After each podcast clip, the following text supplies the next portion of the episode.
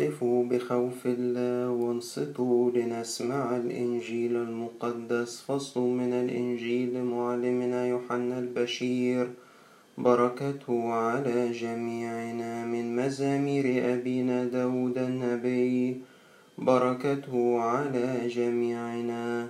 يكلل الرب جميع سؤالاتك.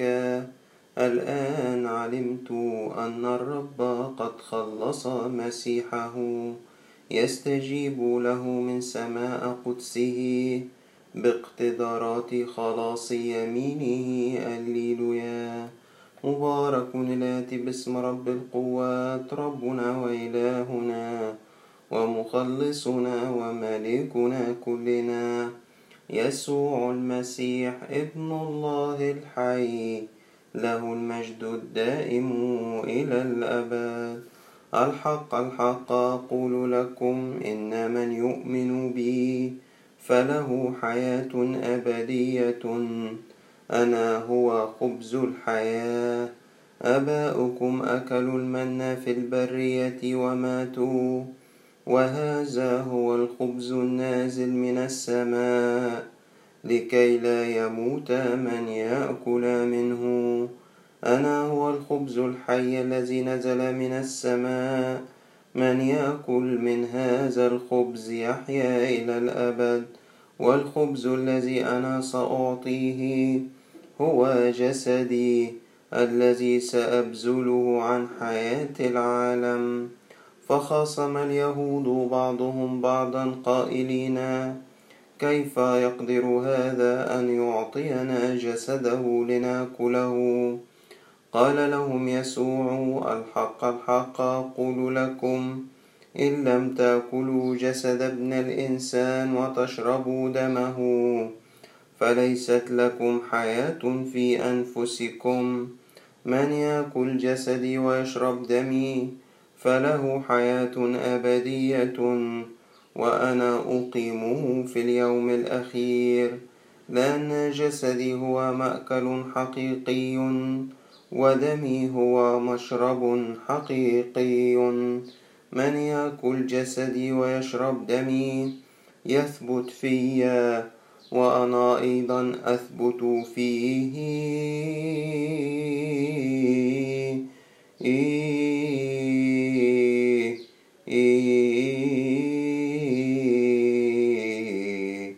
والمجد لله دائما.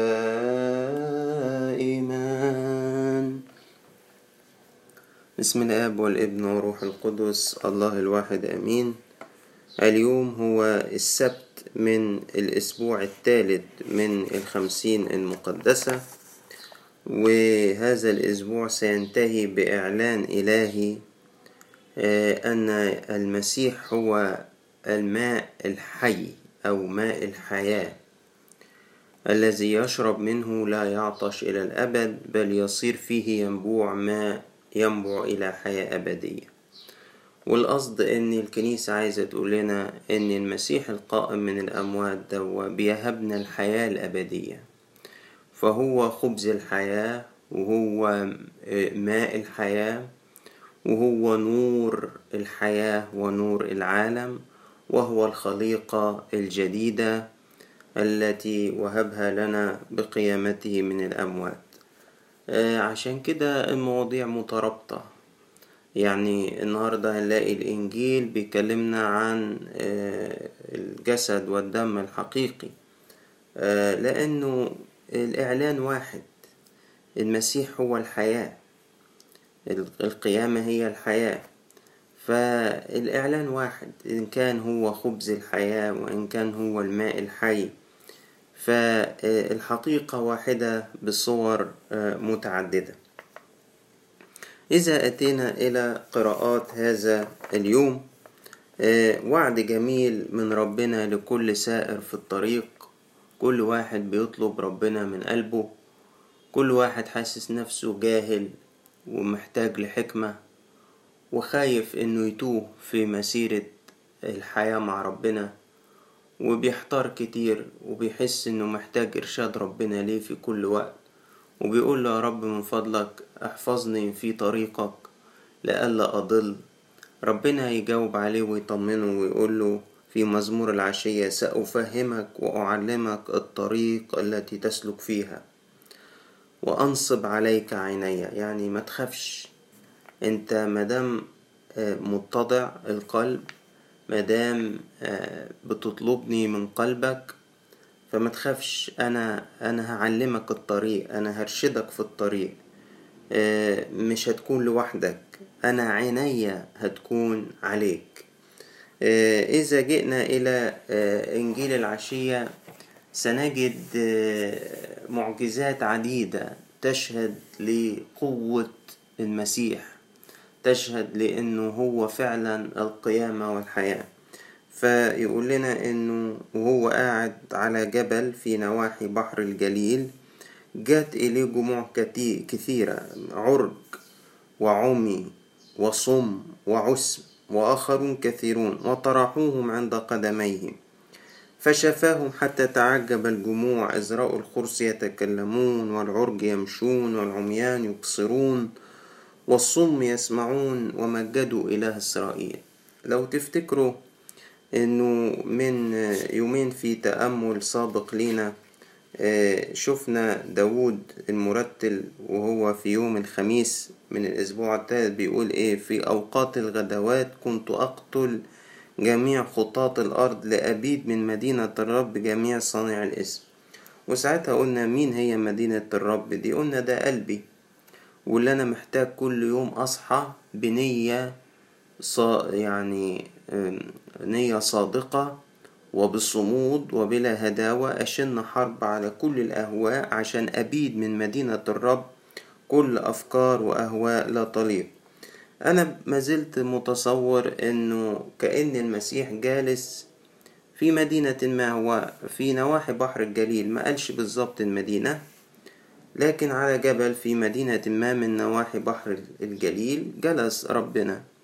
أنا ما زلت بعتبر أن هذه المدينة هي قلبي أيضا، وأني المسيح إن كان في قلبي، فكل إنسان هيجي قرب مني كخادم لله، ككاهن لله، كراعي لله، هيجد شفاء، هيجد شفاء. يعني هنا بيقول جم مرضى كثيرون وبأنواع مختلفة من الأمراض، اللي أعمى واللي أعرج واللي مشلول خالص واللي ما بيسمعش، كلهم دول جم.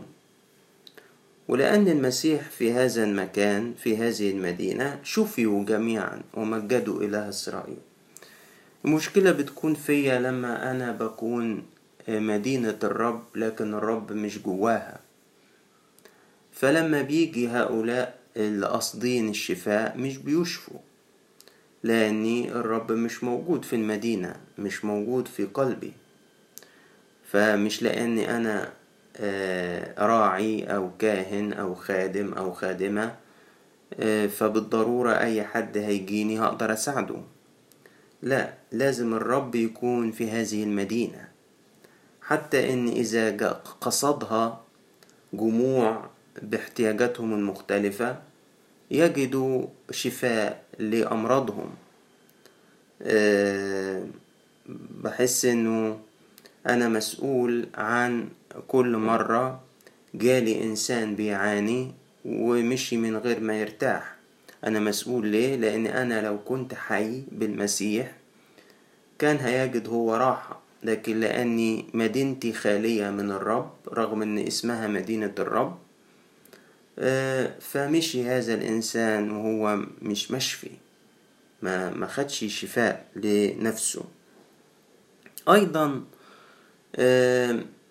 مدينة الرب كانت مليئة من الأمراض أو من المرضى، وده بيشير لحياتي أنا الشخصية أن وجود المسيح فيها يشفيها من كل تعب، مش تعب الجسد طبعا، لأنه أحيانا أتعاب الجسد دي تكون تدبير في مسيرة الخلاص بتاعتنا، لكن أقصد أتعاب النفس والروح.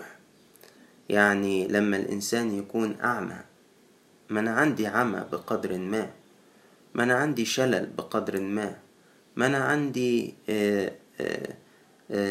صمم بقدر ما، ولأن الرب في المدينة يعطي شفاء كل مادة أتحرك أحسن، كل مادة أشوف أكتر، كل مادة أسمع أكتر.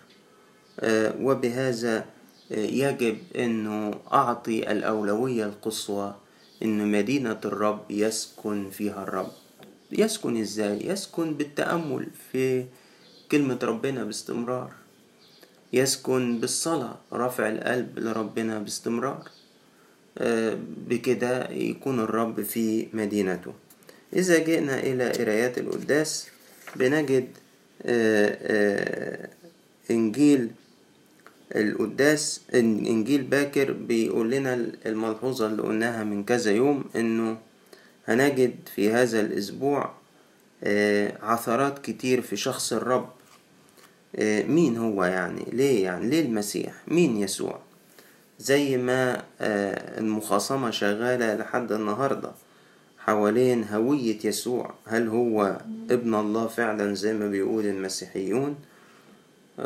هل هو مضل زي ما بيقول اليهود؟ هل هو نبي زي ما بيقول الإسلام؟ يقول لك فخاصم اليهود بعضهم بعض. مين ده؟ البعض يقولوا انه صالح واخرون كلا بل اضل الجمع.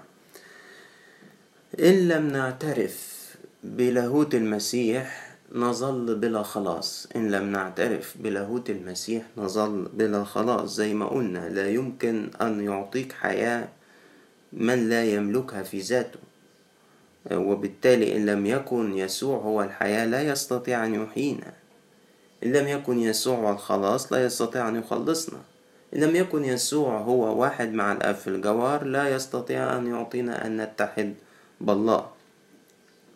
إذا أتينا إلى البولس من الرسالة إلى غلطية، مرتبطة الحقيقة بالبولس بتاع امبارح وبإنجيل القداس بتاع امبارح، رغم أن امبارح كان البولس من روميا والإنجيل من يوحنا، لكن تعالوا نشوف هذا الكلام.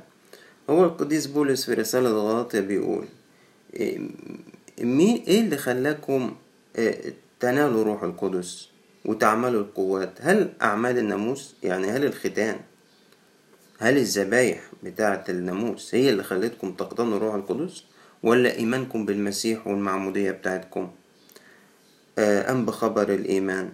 فإذا كان أنت أخدت روح القدس اللي بيه بتعمل الآيات والقوات، أخدته بالإيمان وأخدته بالمعمودية، طب ترجع تاني تستعبد نفسك لختان الناموس وذبائح الناموس.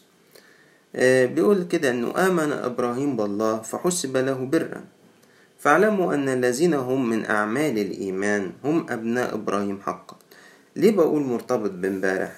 امبارح في البولس القديس بولس الرسول في أهل روميا بيقول خد بالك إنه ليس من انتحل اليهودية هو يهودي، ولا من ظهر من ختان اللحم هو الختان، بل إنما اليهودي من كان يهودي السريرة، وإنما الختان ختان القلب بالروح لا بالحرف، ذلك الختان يكون مدحه ليس من الناس بل من الله. وجي في إنجيل القداس الرب يسوع قال لهم أنتوا ذرية إبراهيم بس مش أولاد إبراهيم، أنتوا ذرية إبراهيم، يعني أنتوا بحسب الجسد ذرية إبراهيم بس في الحقيقة أنتوا مش أولاد إبراهيم.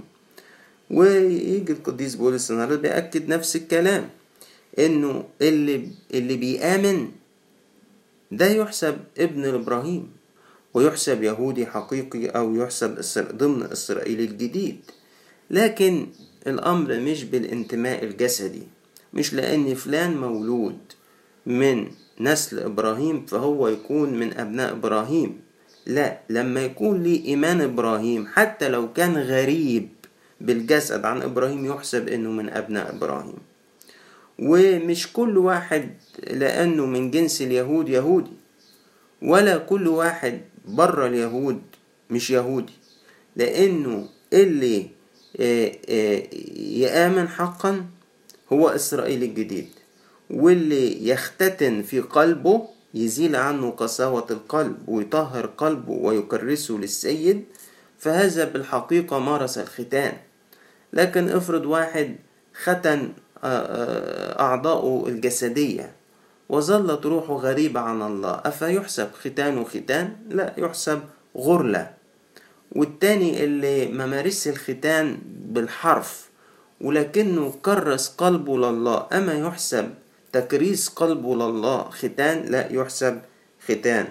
فإذا احنا بنتكلم في موضوع واحد، وهو انه اهم حاجة هي القلب الداخلي، مدينة الرب، لانه مظاهر العبادة لا تحقق انتماء حقيقي للرب ولا للكنيسة ولا للقديسين، ولكن الأعمال الخفية في القلب هي اللي تضمن ليك نسبك لله. وهنيجي بعد شوية نشوف يعني الكسليكون يقول احنا زرع الله، يضمن ليك انك بالفعل من زرع الله. العمل الخفي في القلب هو اللي يضمن ليك ان انت من أعضاء الكنيسة، ولكن ليس ممارسة فقط خارجية لسر المعمودية وبعدين مفيش حاجة في القلب بتتعمل، ولا ممارسة خارجية لسر الإفخارستية، ومفيش حياة بحسب الإفخارستية تضمن لينا ان احنا محسوبين من زرع الله. إذا أتينا إلى الكسليكون نجد فصل من الإصحاح 3 في الرسالة الأولى، والقديس يوحنا بيدينا البشائر الحلوة المتتابعة من أول الرسالة. فالنهاردة يدينا طاقة هائلة للسعي في طريق الله، اللي بيقول أيها الأحباء نحن الآن أبناء الله. يعني بالفعل احنا واخدين دلوقتي عطية كبيرة ان احنا محسوبين بسبب أخوتنا للمسيح، فمحسوبين أبناء لله. طب إيه اللي هيحصل بعد كده؟ لم يظهر بعد ماذا سنكون، يعني في أسرار لسه برضو، لكن نعلم على كل حال، عارفين حاجة، أنه إذا أظهر، يعني لما يجي في مجيئه التاني، نكون شبهه. إيه ده؟ دي العقيدة بتاعت ان احنا مخلوقين على صورة الله ومثاله، on the image and likeness of God. وكان الآباء في القرون الأولى ليهم فهم لهذا الأمر، مش كلهم طبعا، لكن بعضهم كان يرى ان احنا بنولد بحسب الصورة ونظل نسعى إلى أن نكون بحسب المثال أو اللايكنس أو الشبه اللي موجود هنا، وكأني في النهاية سيتحقق الدعوة النهائية للإنسان أنه يكون على شبه الله، مش هيكون إله بمعنى أنه مساوي لله في طبيعته، حاشا، ولكن سيكون شبهه بسبب اتحاده بالله وتغيروا إلى تلك الصورة عينها من مجد إلى مجد كما من الرب الروح. يقول كده لأننا سنراه كما هو. محدش يقدر يشوف المسيح ما لم يكن هو شخصيا في حال التجلي، يعني محدش يقدر يشوف مجد المسيح ما لم يكن هو شخصيا مشارك في هذا المجد، سنراه كما هو. فالقديس يوحنا بيفتح قدامنا أفاق ايه اللي هنترجاه، يقول لك احنا بنترجى ان احنا هنكون شبهه. طب وايه تاني؟ وبنترجى ان سنراه كما هو. يعني احنا يعني زي ما كان اباء اسكندرية ليهم تعبير ارجو نفهمه فهم صحيح لما كانوا بيقولوا ان الانسان يتأله، مش بمعنى يصير مساوي لله في جوهره، حاشا، ولكن ان يشارك الله في مجده، يشارك الله في مجده، انه يتحد بالله، انه يكون في شركة مع الاب ومع الابن. يقولك سنراه كما هو. فبيقول كون لينا هذا الرجاء، فكل من عنده هذا الرجاء به فليطهر نفسه كما ان ذاك هو طاهر. يعني اللي عنده رجاء في هذه الامور تجد عنده طاقة للسعي في طريق تطهير نفسه من الأهواء ومن الخطايا. وكأني كده بلغة بسيطة عايز أقول لو انت علمت انك هتروح تقابل ملك، والملك ده من طباعه ان هو وديع جدا، وان هو صوته واطي جدا وما يحبش الصوت العالي، وان هو دايما بيلبس ملابس بيضاء ويحب كده اللون الابيض، وان هو يعني دايما افكاره نقية طاهرة. اذا علمت كل هذا انك انت هتقابله وتقف قدامه وهتشوف كل هذه الملامح، تلاقي نفسك بتجتهد كل يوم تتعلم الصوت الواطي. اصلا انا عايز لما اقف قدامه هو بيتضايق من الصوت العالي، انا عايز يبقى زي ما هو وديع، انا وديع. انا كمان هلبس لبس ابيض لان انا عرفت ان هو ملابسه كلها بيضه وبيحب اللبس الابيض، فانا هلبس لبس ابيض. ايه اللي اداك الطاقه انك تعمل ده كله وتشتغل على نفسك؟ اللي اداني الطاقه ان انا عندي الرجاء ان انا هدخل اقابل هذا الملك، واني علمت عنه كذا وكذا وكذا، فانا عايز اكون شبهه، وبالتالي انا بسعى بكل طاقتي ان انا اكون في هذه الحالة. وبيقول لنا كده: ايها الاحباء، لا يضلكم احد، فان من يعمل البر فهو بار كما ان ذاك بار، فاما الذي يعمل الخطيئة فانه من الشيطان، لان الشيطان من البدء يخطئ. لذلك استعلن يسوع ابن الله لينقض أعمال الشيطان. كل من ولد من الله لا يعمل الخطيئة. يعني كل واحد فينا خد إنسان جديد من الله، الإنسان الجديد ده مش بيخطئ. طب ما احنا بنعمل خطايا ازاي؟ بيعملها العتيق اللي جوانا لما نديله فرصة. لكن الإنسان الجديد اللي هو من زرع الله فعلا، مش من زرع آدم، ده مش بيخطئ، ده بحسب الله في البر وقداسة الحق. من أجل هذا زرعه ثابت فيه. كل ما ندي فرصة أكتر للإنسان الجديد إن هو يسود، ونطرد المستأجر القديم الإنسان العتيق من داخل نفوسنا، تلاقي خطايا الإنسان ده بتقل جدا، ومستوى البر في حياته بيزداد جدا. ليه؟ لأنه اللي سيد الإنسان الجديد، وهذا الإنسان الجديد لا يخطئ. ده زرع الله الذي فينا. وبيقول كده: كل من لا يعمل البر فليس من الله. اللي مش بيعمل بر ده مش من الله. وهكذا من لا يحب أخاه، واللي ما بيحبش أخوه ده مش من الله. وهي الآية كده، ومفيش داعي نلف ونحتال عليها، ودعنا ان احنا نسقط تحت الكلمة دي كده ونخليها تحكم علينا. من لا يحب أخاه ليس من الله، عشان ما نقعدش نستسلم كتير لأن احنا قابلين في حياتنا خصومات بيننا وبين بعض، وقابلين كراهية بيننا وبين بعض، ومصرين ان احنا ما زال ربنا بيستقبلنا وبيضمنا وبيناولنا لا، من لا يحب أخاه ليس من الله. إذا أتينا إلى الإبراكسيس سنجد مشهد شبيه بإنجيل باكر. إنجيل باكر كان فيه مرضى كثيرين، آسف، إنجيل العشية كان فيه مرضى كثيرين اللي قلنا عنهم إن هم جم والرب على أحد الجبال في نواحي بحر الجليل، وكان أنواع كتير من المرضى. النهاردة بنشوف المشهد ده مع بطرس.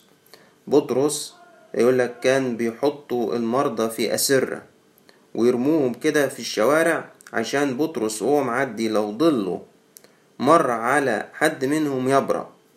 وبيقولك انه المرضى دول كانوا انواع كتير، لانه بطرس صار مدينة للرب والرب يسكن فيه، استطاع الرب الذي في بطرس ان يشفي مرضى كثيرين. لكن لو بطرس ما كانش مدينة للرب وما كانش الرب ساكن فيه، هل كان ظل بطرس هيشفي حد؟